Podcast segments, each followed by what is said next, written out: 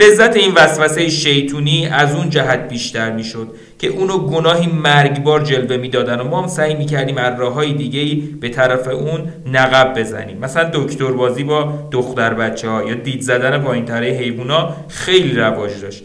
یه بار یکی از همشاگردی های من که برای بررسی پایین تنه یه مادیان بالای چارپایه رفته بود پیش از اون که به نتیجه دلخواش برسه به زمین افتاد و رسوایی بالا برد خوشبختانه ما از بچه بازی چیزی نمی‌دونستیم.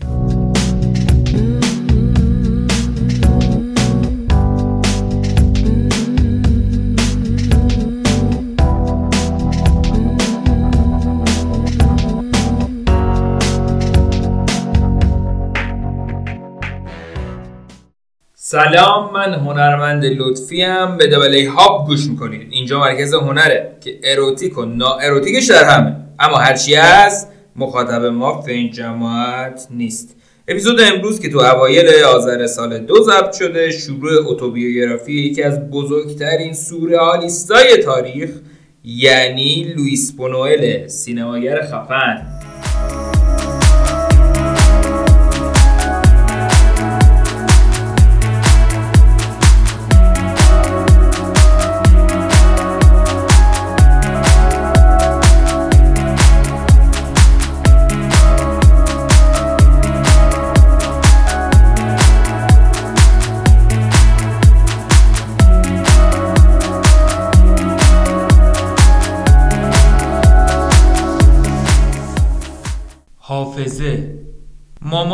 ده سال آخر زندگی حافظش رو رفته رفته از دست می‌داد. اون با برادرم تو ساراگوسا زندگی می‌کرد. یه بار که به دیدنش رفته بودم دیدم که بچه ها مجله به دستش شدن. اونم با دقت از اول تا آخر اونو ورق زد. بعد اون ازش گرفتن و مجله دیگه ای بهش شدن که در واقع اما اولی بود. و اون باز با همون دقت و علاقه اونو تا آخر ورق زد. کار مامانم به جای رسیده بود که دیگه حتی بچه هاشو نمیشناخت و اونا رو به جا نمی آورد اون از نظر بدنی تندرست بود و برای سن و سالش خیلی هم پرتحرک بود. من پیش اون می‌رفتم اونو بغل می‌کردم و مدتی کنارش میموندم. بعد از اتاق بیرون می اومدم و بعد چند لحظه دوباره پیشش برمیگشتم. اون باز با همون حالت قبلی بروم لبخند می‌زد و تعارف می‌کرد که پیشش بشینم. انگار که قبلا منو ندیده حتی اسم منم فراموش کرده بود. تو اون روزگاری که تو ساراگوسا به دبیرستان می‌رفتم اسم همه پادشاه های سلسله های قدیمی اسپانیا مساحت و جمعیت همه کشورهای اروپا و یه مشرندیات دیگر رو از بر بودم. تو مدرسه معمولا برای اینجور حافظه ماشینی ارزش زیادی قائل نبودن. تو اسپانیا به این قبیل دانش آموزا خرحافظه می‌گفتن. و من با اینکه خودم یه پا خرحافظه بودم اینجور ادا اطفارا رو مسخره می‌کردم. وقتی با گذشت سالا پیر میشیم حافظه که قبلا تأخیرش کردیم ارج پیدا می‌کنه. حافظه های ما بی اون که متوجهش باشیم تو طول سالها روی هم انباشته میشن. تا اینکه یه روز تلاش می‌کنیم اسم یه دوست یا خیشاوند رو به یاد بیاریم. اما حافظه دیگه یاری نمی‌کنه. گاهی آدم با عصبانیت دنبال کلمه آشنایی میگرده که تا نوک زبون میاد اما هرگز به بیرون جاری نمیشه. با این فراموشی اولیه و فراموشی های دیگه که پی در پی دنبال اون میان تازه به اهمیت حافظه پی می‌بریم. فراموشی که شاید حدود هفتاد سالگی به سراغ من اومد با آخرین اسما و خاطرها شروع میشه. چند لحظه پیش فندکم و کجا گذاشتم؟ چی می‌خواستم بگم که این حرفو زدم؟ با این نوع فراموشی حافظه نزدیک آسیب می‌بینه. بعد اون نوبت به حافظه دور می‌رسه که آخرین ماها و سالهای گذشته رو در بر می‌گیره. اسم اون هتلی که تو ماه می 1990 به تو مادرید بهش رفته بودم چی بود؟ اسم اون کتاب جالبی که همین 6 ماه پیش از خوندنش لذت بردم چی بود؟ دیگه هیچ چیز به یادم نمیاد. ساعتا بهش فکر می‌کنم اما به هیچ جا نمی‌رسم. فراموشی سرانجام به مرحله مرکب دور و نزدیک می‌رسه که سراسر زندگی رو در بر می‌گیره. یعنی همون جایی که سر مادرم اومده بود. در مورد خودم باید بگم که تا الان هیچ نشونی از سومین نوع فراموشی احساس نکردم. هنوز از گذشته های دور از دوران کودکی و جوونی خاطرهای فراوون و دقیق به یاد دارم. با انبوهی از اسما و چهره ها وقتی چیز دوری از یاد می‌برم زیاد ناراحت نمیشم. چون می‌دونم که بر اثر جریان زمیر ناخداگاه که پیوسته فعاله به حافظم برمیگرده. اما در مقابل وقتی رویداد نزدیکی که از سر گذروندم یا اسم آدمی که به تازگی آشنا شدم یا حتی اسم چیز خاصی رو یاد می‌برم پریشون میشم و احساس نگرانی شدید و حتی حراس می‌کنم. رویم به یک بار فرو میریزه و در هم میشکنه. دیگه نمی‌تونم به چیز دیگه ای فکر کنم. متوجه میشم که عصبانی شدن و تقلا کردن هیچ فایده ای نداره. آیا این سرآغاز گمشدگی کامل نیست؟ چقدر وحشتناکه وقتی آدم ناچار میشه به جای واژه ساده مثل میز از کلمه دیگه استفاده کنه. اما از همه بدتر اونه که آدم زنده باشه. اما دیگه خودشو نشناسه و ندونه کیه. آدم تا حافظش یا فقط بخشی از اونو از دست نده نمی‌فهمه که اون چه سراسر زندگی رو می‌سازه چیزی جز حافظه نیست. زندگی بدون حافظه زندگی نیست. درست مثل هوش و ذکاوتیه که هرگز به کار نرفته و مجال بروز پیدا نکرده. حافظه ما همون انسجام و هماهنگی ما عقل و درایت ما عمل ما و احساس ماست. بدون حافظه ما هیچیم بارا فکر کردم که توی یکی از فیلمام صحنه ای بگنجونم که مردی سعی می‌کنه ماجرایی رو برای دوست شریف کنه. اما از هر سه چهار کلمه یک کلمه ساده و پیش پا افتاده رو فراموش می‌کنه. مثل ماشین خیابون پاسبون. اون در میون وراجیاش به لکنت میفته سر و دست میده و زور می‌زنه تا معادلای مناسبی برای کلمه ها پیدا کنه. سرانجام دوستش از فرط عصبانیت کشیده به گوشش می‌زنه و دور میشه. گاهی برای اون که دلهوره هام و سرپوش بذارم از مردی میگن که پیش روانپزشک رفت تا برای درمان فراموشی و حواس ازش کمک بخواد. روانپزشک بعد چند تا سوال معمولی برگشت ازش پرسید خب پس شما به خطای حافظم دوچارید و مراجع گفت خطای چی؟ حافظه به همون اندازه که ضروری و پرتوانه شکننده و ضربه پذیرم هست. حافظه هم از سمت دشمن اصلیش یعنی فراموشی تهدید میشه هم از جانب انبوه خاطرات آشفته و پراکنده ای که هر روز بر اون آوار میشن. یه مثال بزنم. من بارها از مراسم عروسی پالنیزان روشنفکر مارکسیست برجسته دهه 19 برای دوستام تعریف کردم که تو این کتابم ماجراشو شرح میدم.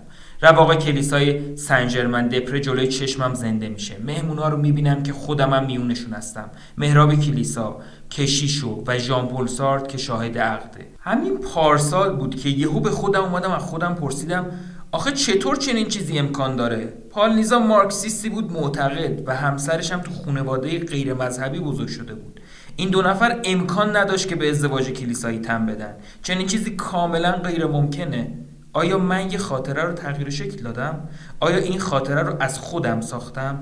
آیا اونو با خاطره دیگه در هم آمیختم؟ آیا دکور آشنای یک کلیسای معروف و روی صحنه که شنیدم سوار کردم؟ واقعیت رو هنوز نمی‌دونم حافظه ما زیر فشار و نفوذ دائمی تصورات و رویاهای ماست و از اونجا که دچار این وسوسه هستیم که رویاها و خیال بافی های خودمون رو واقعی بگیریم گاهی از دروغای خودمون هم حقیقت می‌سازیم حقیقت در برابر خیال صرفا از اهمیتی نسبی برخورداره چرا که هر دوی اونها به یه اندازه زنده و شخصی هن. تو تدوین این کتاب که تا حدی به زندگی نام شبیه گاهی حس می کردم که درست مثل رومانای پرماجرا از جریان اصلی دور شدم و به دام پرکشش نقل و حکایت افتادم. پس امکان داره که با وجود دقت و مراقبتی که انجام دادم بازم خاطراتی مهم و غیر واقعی به این کتاب راه یافته باشن. همونجور که گفتم این موضوع اهمیت زیادی نداره چون مهمات و تردیدای منم در کنار دونسته ها و یقینام بخشی از شخصیت منو می‌سازن از اونجا که من مورخ نیستم به هیچ کتاب و یادداشتی مراجعه نکردم. تصویری که ارائه دادم در هر حال از آن خود منه. با دانسته ها و تردیدام تکرارا و خطاهام حقیقت ها و دروغام و در یک کلمه با تمام حافظم.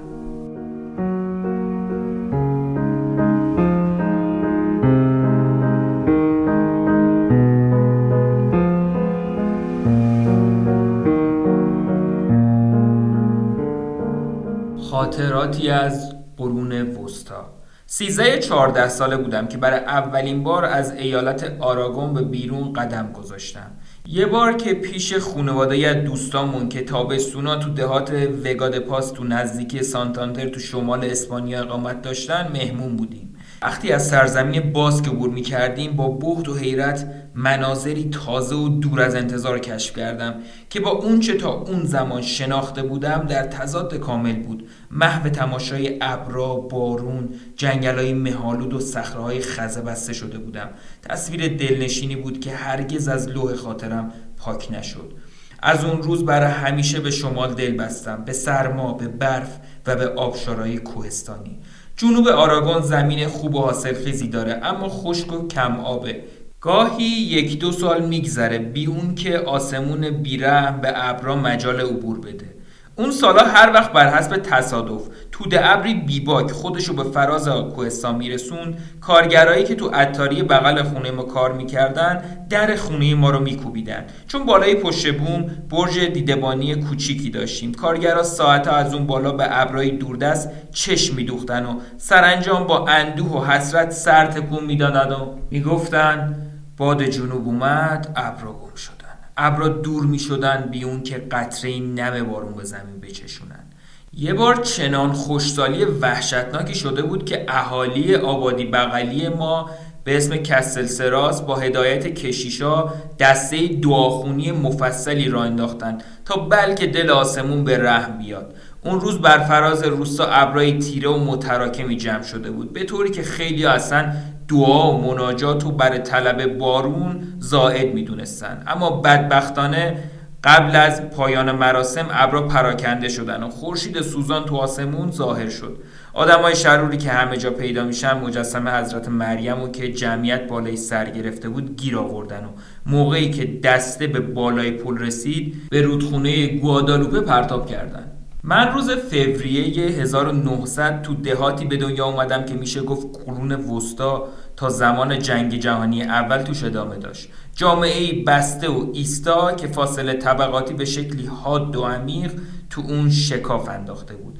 پیروی و فرمانبرداری زحمتکشا از اربابا و مالکای بزرگ ابدی به نظر می رسید و تو سنت های دیرین سخت ریشه دونده بود.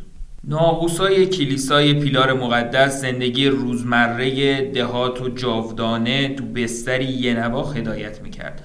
ناقوسا در از مردم رو به عبادت و فرایز دینی فرا میخوندن. اشای ربانی مناجات و نیایش. اما علاوه بر این سوانه زندگی روزمره هم اعلام می‌کردن. زنگ عزا می نواختن با نوای خاصی که ما به اون زنگ احتضار می‌گفتیم. وقتی یکی از اهالی تو حال مردن بود ناقوس به آرومی به نوا در می اومد. ناقوس بزرگ با ضربای سنگین و خفش آخرین لحظه های زندگی بزرگسالا رو همراهی می‌کرد در حالی که بر مرگ بچه ها ناقوس برونزی کوچیکی بود که نواهای سبکتری سر می‌داد تو مزاره و جاده ها و کوچه ها هر کس زنگ احتضار رو میشنید از حرکت وامیستاد. از خودش می‌پرسید باز اجل سراغ کی اومده به جز اون من ناقوس مصائبم که تو آتیش سوزی ها به نوا در میومد و همچنین زنگ پرشوگی رو که تو اعیاد بزرگ تعیین افکن می‌شد هنوز به یاد دارم. کالاندا کمتر از 5000 نفر جمعیت داشت. این دهکده یکی از آبادی های بزرگ ایالت تروئل به شمار می‌رفت و تو 18 کیلومتری آلکانیز واقع بود و برای توریستام هیچ چیز جالبی نداشت. ما با قطار از ساراگوسا به آلکانیز می‌رفتیم. تو ایسکا سه جور درشکه منتظر مسافر بودن. اول عرابه های بزرگی به اسم خاردینرا بعد درشکه های سرپوشه که به اونا گالرا می‌گفتن و دست آخر گاری های کوچیکتری که دو تا چرخ داشتن. خانوادهای پر جمعیت ما با باروبونه و خدم و حشم توی سه درشکه میچپیدن. این سفر سه ساعت تمام زیر آفتاب سوزان طول می‌کشید. اما من هیچ به یاد ندارم که تو طول این سفرها لحظه ای احساس خستگی و ملال کرده باشم. از عید پیلار و بازار مکاره ماه سپتامبر که بگذریم دیگه بدون آدم غریبه ای وارد کالاندا می‌شد. هر روز ظهر حوالی ساعت دوازده و نیم دلیجان پست که یابوی اونو می‌کشید توی میون ابری از گرد و غبار ظاهر می‌شد. گهگاه فروشندهای دوره گردن با این دلیجان به آبادی ما می. تا سال 1919 هنوز ماشین به ولایت ما نیومده بود. اولین کسی که تو کالاندا ماشین خرید دون لویس گونزالس نام داشت. مردی لیبرال منش که با کیشیشا سخت مخالف بود. مادرش دونا ترینیداد بیوه ژنرال بود و به خانواده های اشرافی سویل تعلق داشت. این خانم با نزاکت به خاطر دهنلقی کلفتای خودش دچار سر شد. در حقیقت اون برای تهارت گرفتن از ظرف ناجور استفاده می‌کرد که زنای اشرافی نجیب کالاندا با خشم فراوون شکل اون رو با دستای خودشون شبیه یه گیتار مجسم می‌کردن. به خاطر همین لگن نکبت بود که اونا یه مدتی از حرف زدن با دوناترینیداد خودداری کردند. دون لوئیس گونزالس تو زمانی که به تاکستانای ما شته افتاده بود نقش مهمی ایفا کرد. درختها جلوی چشم او به سادگی میمردن اما دهخونای کل شق از بیرون آوردن اونا و کاشتن نهالای آمریکایی که تو سراسر اروپا رواج پیدا کرده بود خودداری می‌کردن. یه مهندس کشاورزی که برای مقابله با آفت کشت از سوریل اومده بود تو اتاق بزرگ شهرداری میکروسکوپی گذاشت تا همه بتونن اسلحه های آفت زده رو ببینن. اما این کارم نتیجه نداد. کشاورزا بازم به تعویض نهالا تن نمی‌دادن. دون لوئیس برای اینکه به اونا درسی بده همه انگورای خودش رو از خاک بیرون کشیده و با اسلحه تازه جایگزین کرد. از اونجا که اونو تهدید به قتل کرده بودن از اون به بعد با تفنگ به تاکستان خودش می‌رفت. لجاجت و گدندگی اهالی که از ویژگی های مردم آراگونه با کندی بسیار در هم شکست. تو مناطق جنوبی آراگون بهترین زیتون اسپانیا و شادم دنیا به عمل میاد.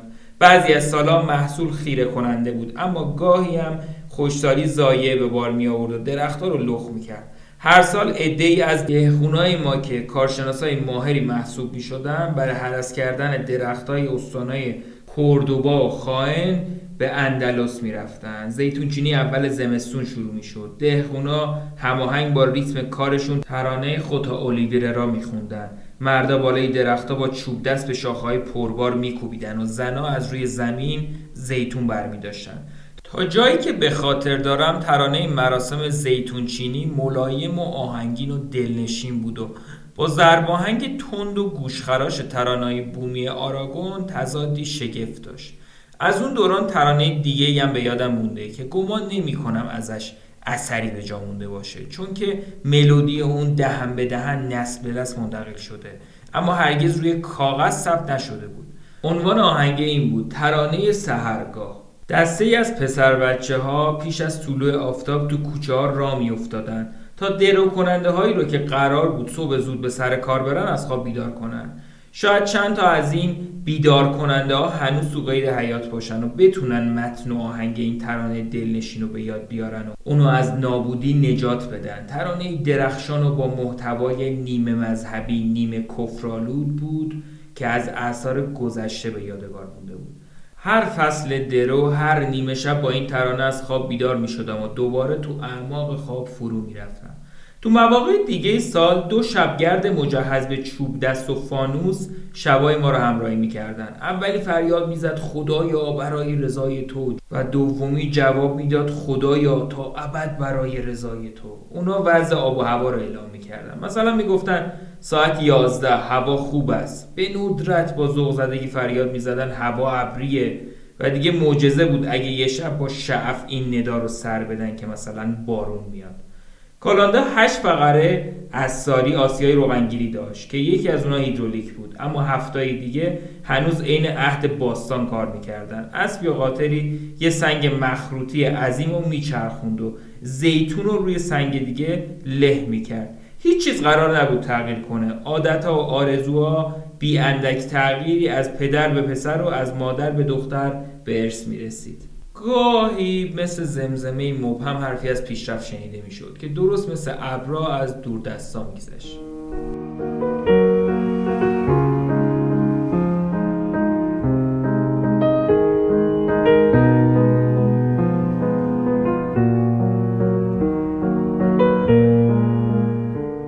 مرگ ایمان و زندگی جنسی.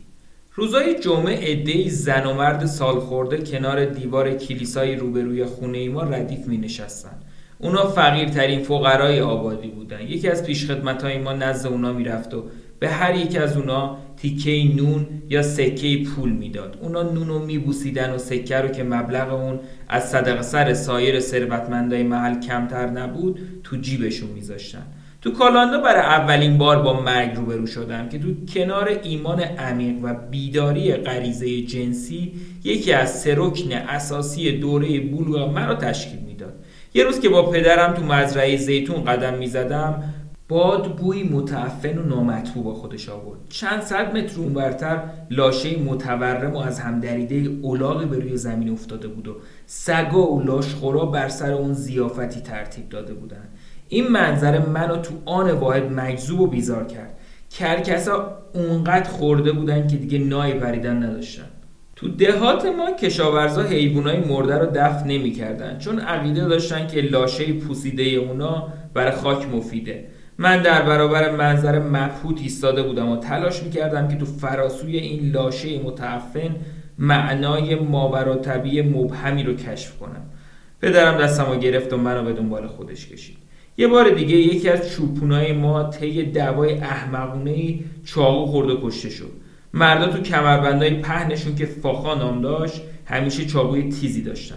کالبوت شکافی مقتول و پزشک آبادی و دستیار اون که مغازه سلمونی داشت تو نمازخونه قبرستون انجام دادن. چهار پنج نفر از دوستای دکتر حضور داشتن. منم یواشکی وارد شدم.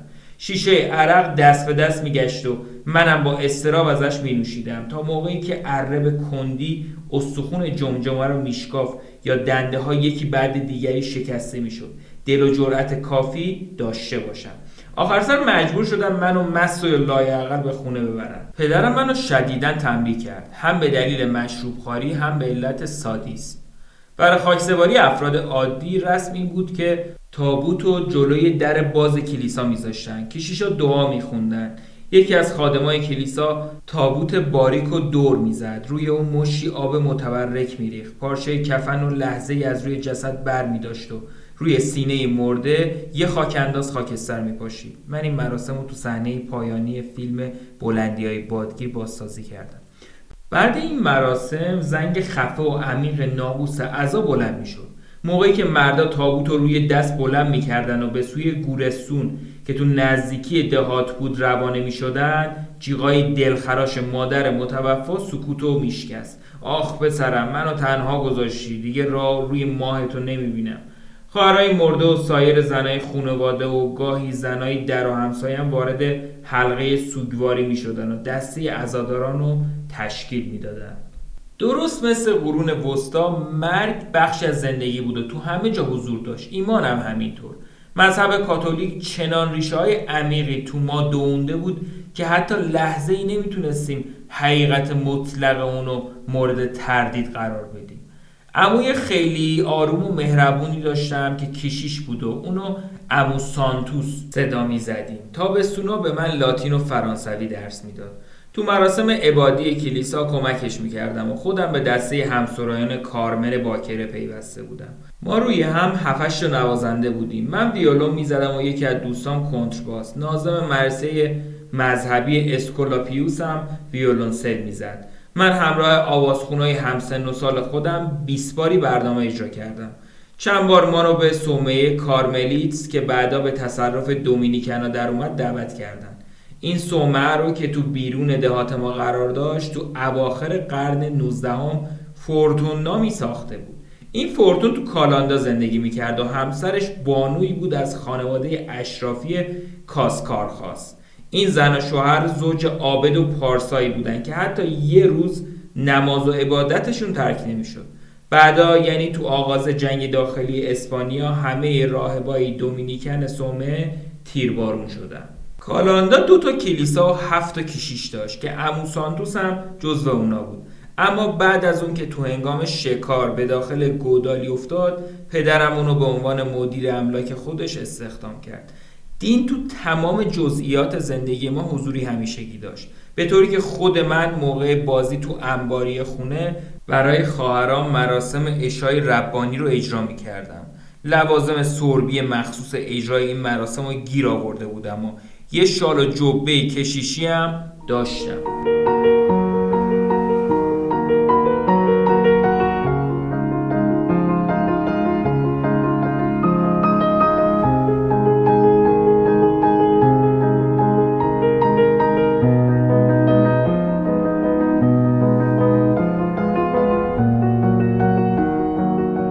معجزه کالاندا ما دست کم تا 14 سالگی آنچنان ایمان قوی و کورکورانه ای داشتیم که تو درستی معجزه کالاندا که تو سال پربرکت 1640 روی داده بود ذره شک نمی کردیم.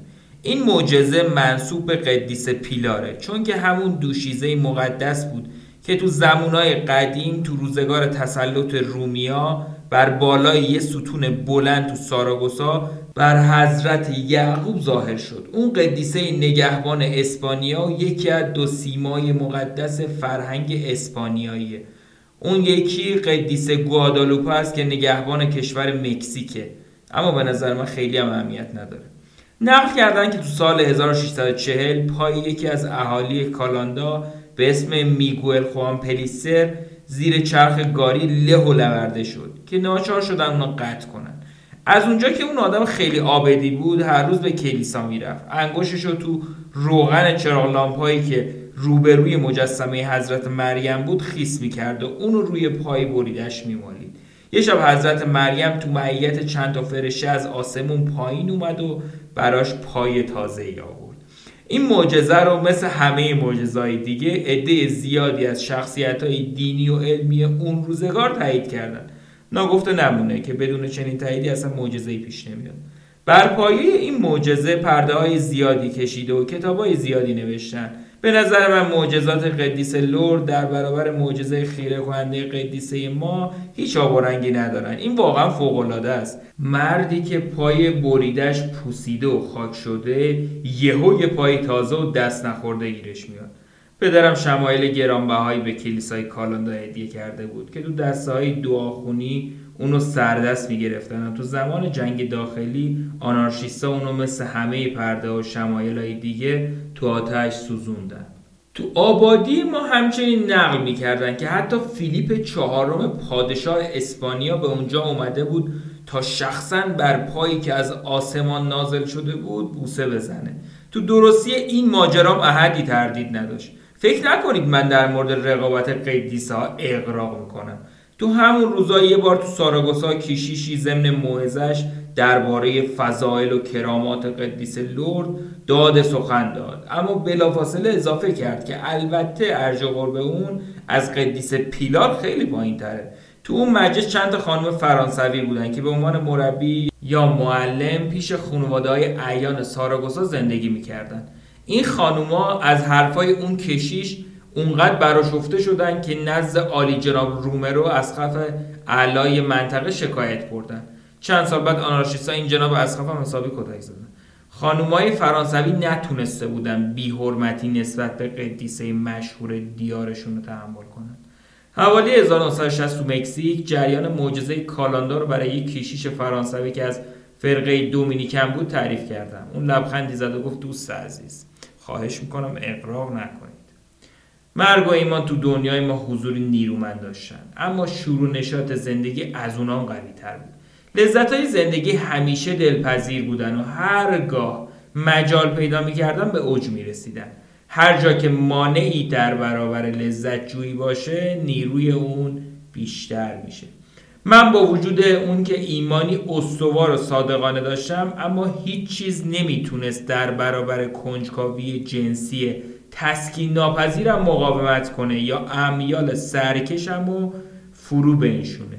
تا دوازده سالگی خیال می‌کردم که بچه ها رو از پاریس میارن. البته نه با لک لک بلکه خیلی ساده با ماشین یا قطار. یکی از دوستام که دو سال از من بزرگتر بود و بعدا به دست جمهوری خواه تیرباران شد منو با راز بزرگ باربری آشنا کرد.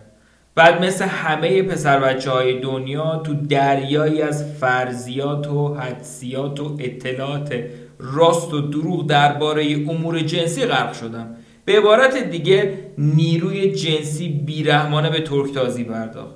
به ما اینجور آموخته بودن که بالاترین فضیلت انسان افت و پاکدامنیه که برای زندگی شرافتمندانه ضرورت کامل داره. ما زیر نبرد بیامانی که تو درونمون میونه پاکدامنی و غریزه در می‌گرفت خورد می‌شدیم و از احساس گناه رنج میبردیم. برای نمونه مربیای یسوعی به ما می‌گفتن می‌دونین چرا حضرت مسیح به سوالای هرود جواب نداد؟ برای اینکه هرود آدم شهوترونی بود و سرور ما از نفس اماره نفرت داشت. اغلب از خودم سوال کردم چرا مذهب کاتولیک تا این حد از غریزه جنسی وحشت داره؟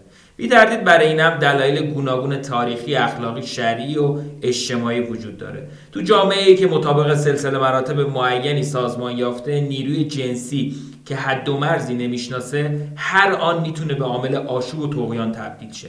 بی تردید به همین دلیله که برخی از بزرگای کلیسا و سنت توماس آکویناس و عرصه آشفته و پرمخاطره امیال جسمانی چنین سرسختی شدیدی از خودشون نشون دادن. تا اونجا که سنت توماس حتی هماغوشی ساده زن و شوهرم نوعی گناه می‌بینه. چون که تو این عمل به هر حال نفس اماره حضور داره که انسان قادر نیست هرگز اونو به طور کامل مهار کنه. نفس اماره سرچشمه شر و فساده میل و لذت جنسی ضرورت داره چون خداوند چنین مقرر فرموده. اما تمام علائم نفس اماره که روات عاشقانم جز بشه و تمام وسوسه های ناپاک رو باید از خود دور کنی و تو هماغوشی فقط به یه هدف فکر کنی. به وجود آوردن بنده شکرگزار دیگه ای بر پروردگار. بارها گفتم که این ممنوعیت شدید طبیعتا به احساس گناه می انجام و می‌تونه با لذت بیشتری همراه شه. خود من تا مدت ها گرفتار چنین احساسی بودم. همچنین به دلایل ناشناخته همیشه تو آمیزش جنسی سایه ای از مرگ و حس کردم. رابطه اسرارآمیز و دائمی. حتی تلاش کردم این احساس توصیف ناپذیر رو با تصاویر سینمایی بیان کنم. تو فیلم سگ اندلوسی تو صحنه ای که مرد سینه برهنه زن رو نوازش می‌کنه ناگهان صورتش به کاسه سر مرده تبدیل میشه. آیا یه همچین احساسی باستاب این واقعیت نیست که من تو کودکی و جوونی قربانی هولناکترین فشار جنسی بودم که تاریخ تا کنون به خودش دیده؟ بعضی از جوانای کالاندا که پول کافی داشتن سالی دو بار تو ساراگوسا به فاحشه خونه می‌رفتن. تو همون سالا یه بار یکی از کافه های کالاندا به مناسبت جشن سالانه قدیس پیلار پیش خدمت هایی استخدام کرد که کمی عشوه‌گر بودن. اونا دو روزی در برابر نیشگونای محکم و بی‌حد و حساب مشتری های کافه که تو لهجه آراگون بهشون pizcos می‌گفتن تاب آوردن. اما بعد تحملشون تموم شد و فرار و برقرار ترجیح دادن. البته مشتری های بینوای کافه غیر از نیشگون گرفتن کاری نمی‌کردن. اگه پا رو فراتر میذاشتن بیشک مامورای نظمیه وارد میدون می‌شدن.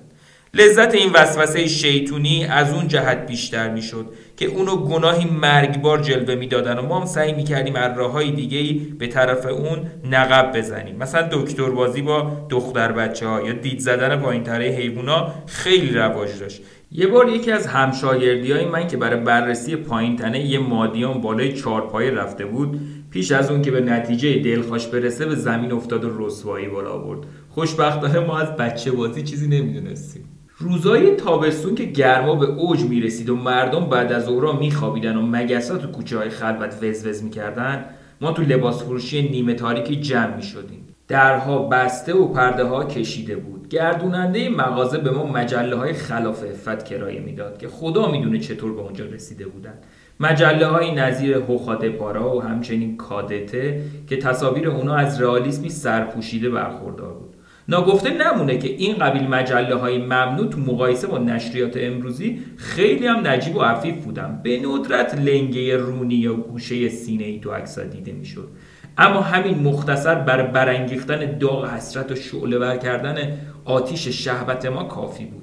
دیوار قطوری که میان مردا و زنا وجود داشت امیال نوشکفته ما رو سوزانتر می‌کرد. تو سان هنگامی که 13 14 سالگی رسیده بودم با دوستان برای چشم چرونی به همومایی می‌رفتیم که کابین زنونه داشتن. همون سالا مد شده بود که زنا توی کلاهاشون سنجاقای بزرگی میگذاشتن. اونا تو همون وقتی بو میبردن که کسی از پشت تیغه اونا رو دید می‌زنه سنجاق کذایی رو از کلاه بیرون میکشیدن و قایمکی توی سوراخ مربوطه فرو می‌کردن و هیچ باکی هم نداشتن که چشم طرف رو کور کنن. ما برای خونسا کردن خطر سنجاق یه که شیشه توی سوراخ تعبیه می‌کردیم. یکی از دوتا پزشک کالاندا به اسم دون لئونسیو از آدمای شوخ آبادی بود و هر وقت مشکلای وجدانی ما رو میشنید قهقهه خنده سر می‌داد. این آقا جمهوری خواهی سرسخت بود و سراسر دیواره مطب خودش رو با صفحه رنگین ماهنامه المونتین تزین کرده بود. که این مجله آنارشیسی و خیلی ضد کلیسایی بود و اون روزا تو اسپانیا خیلی طرفدار داشت. یکی از کاریکاتورهای این مجله افراطی رو هنوز تو خاطرم دارم. دو تا کشیش چاق و چله روی عرابه نشسته بودن و حضرت مسیح که تو لای مالبن گیل کرده بود با چهره ای تو هم رفته و عرق ریزون عرابه رو به دنبال می‌کشید.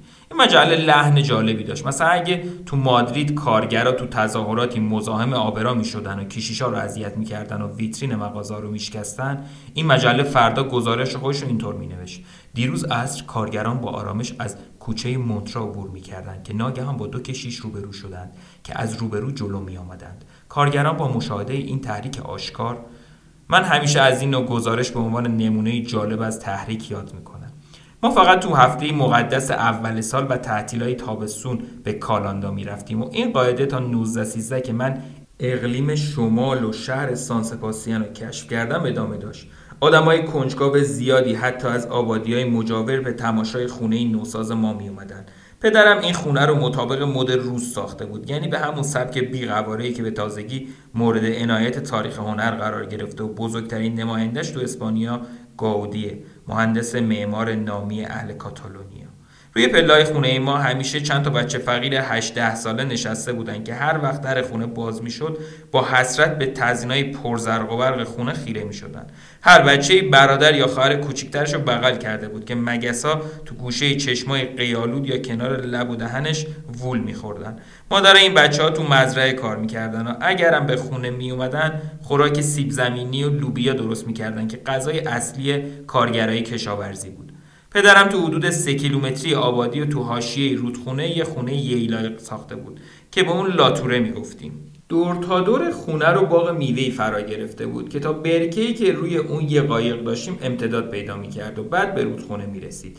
از وسط باغ که باغبون ما توش سبزی کاشته بود کانال آبیاری کوچیکی میگذشت.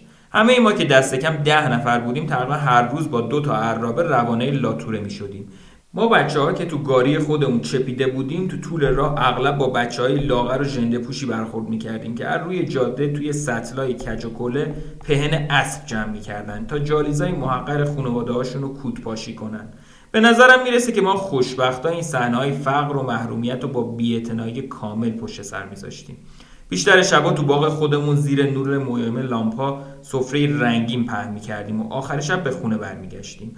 زندگی راحت و آسوده ای بود. اگه من به کسایی تعلق داشتم که زمین رو با عرق جبین آب می‌دادن یا از زمین پهنجم می‌کردن امروز چه خاطراتی از اون روزگار داشتم؟ ما بیگمان آخرین نماینده های یه نظام بسیار کهن بودیم. داد و ستد رواج زیادی نداشت. زمان بر مداری ثابت میچرخید. اندیشه گرفتار سکون و ایستایی بود. تولید روغن یگان صنعت منطقه بود. پارچه لوازمالات فلزی و دارو از خارج وارد می‌شد. البته دارو بیشتر به شکل مواد اولیه به دست دوافروشان می‌رسید و اونا طبق نسخه دکتر دارو رو میساختن و میفروختن. پیشوران بومی نیازهای اولیه رو برآورده می‌کردن تو آبادی یه آهنگر یه مسگر یه کوزگر یه سراج یه نونوا یه نساج و چند تا بنا داشتیم. کشاورزی هنوز به شیوه نیمه فئودالی ادامه داشت. مالک زمین عراضیش رو تو اختیار زارها قرار می‌داد و دو عوض نیمی از محصول رو دریافت می‌کرد. یکی از دوستای خانوادگی ما تو سالهای 1904 و 1905 از ما چند تا عکس گرفته بود که من بعضی از اونا رو هنوز دارم. این عکس ها برجسته نما هستن و با دوربینی خاص اون زمونا گرفته شدن. پدرم با هیکل تنومند و سیبیل سفید و پرپشت و همه عکسا کلاه کوبایی به سر داره. غیر از یه جا که کلاه حسیری سر گذاشته. یه عکس مادرم رو تو 24 سالگی نشون میده که با صورت قهوه‌ای و خندونش از کلیسا بیرون میاد در حالی که همه افراد متشخص آبادی بهش سلام می‌کنن. عکس دیگه پدر و مادرم رو با یه چتر آفتابی نشون میده که توش مامانم بر اولاغ سوار شده. ما بچه ها اسم این عکس رو فرار به مصر گذاشته بودیم. تو عکس دیگه من 6 سالم و با بچه های بزرگتر وسط این مزرعه ذرت نشستم. تصاویری از زنای رخشوی و دهقونا در حال پشمچینی هم تو عکس دیده میشه. یه عکس خواهرم کنچیتا رو نشون میده که داره به سگش خوراک میده. تو گوشه عکس پرنده خیلی قشنگی تو آشیانش دیده میشه. امروزه تو کالاندا فقیرا به خاطر یه لقمه نون روزای جمعه رو روبروی کلیسا نمیشینن. آبادی تا حدی به رفاه رسیده و مردم زندگی خوبی می‌کنن. جامعه های سنتی مدت هاست که ور افتادن. اون کمربندهای پهن کلاه معروف به پاچیرولو شلوار پاچه تنگ دیگه خریدار نداره. خیابونا آسفالت شدن و چراغ برق دارن. آب لوله کشی کانالای فاضلاب کافه و سینما به شهر راه پیدا کردن. مثل همه جای دنیا تلویزیون تو ایفای رسالت بیهویت کردن تماشاگرانش فعاله.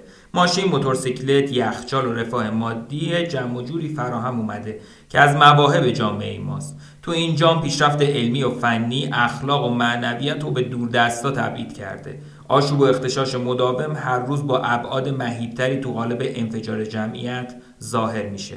من این سعادت رو داشتم که کودکیم رو تو قرون وسطا بگذرونم. تو دورانی که به قول اویسیمان رنجبار و دلنشین بود. رنجبار به علت کمبودای مادی و دلنشین به خاطر مواهب معنویش. درست برعکس امروز.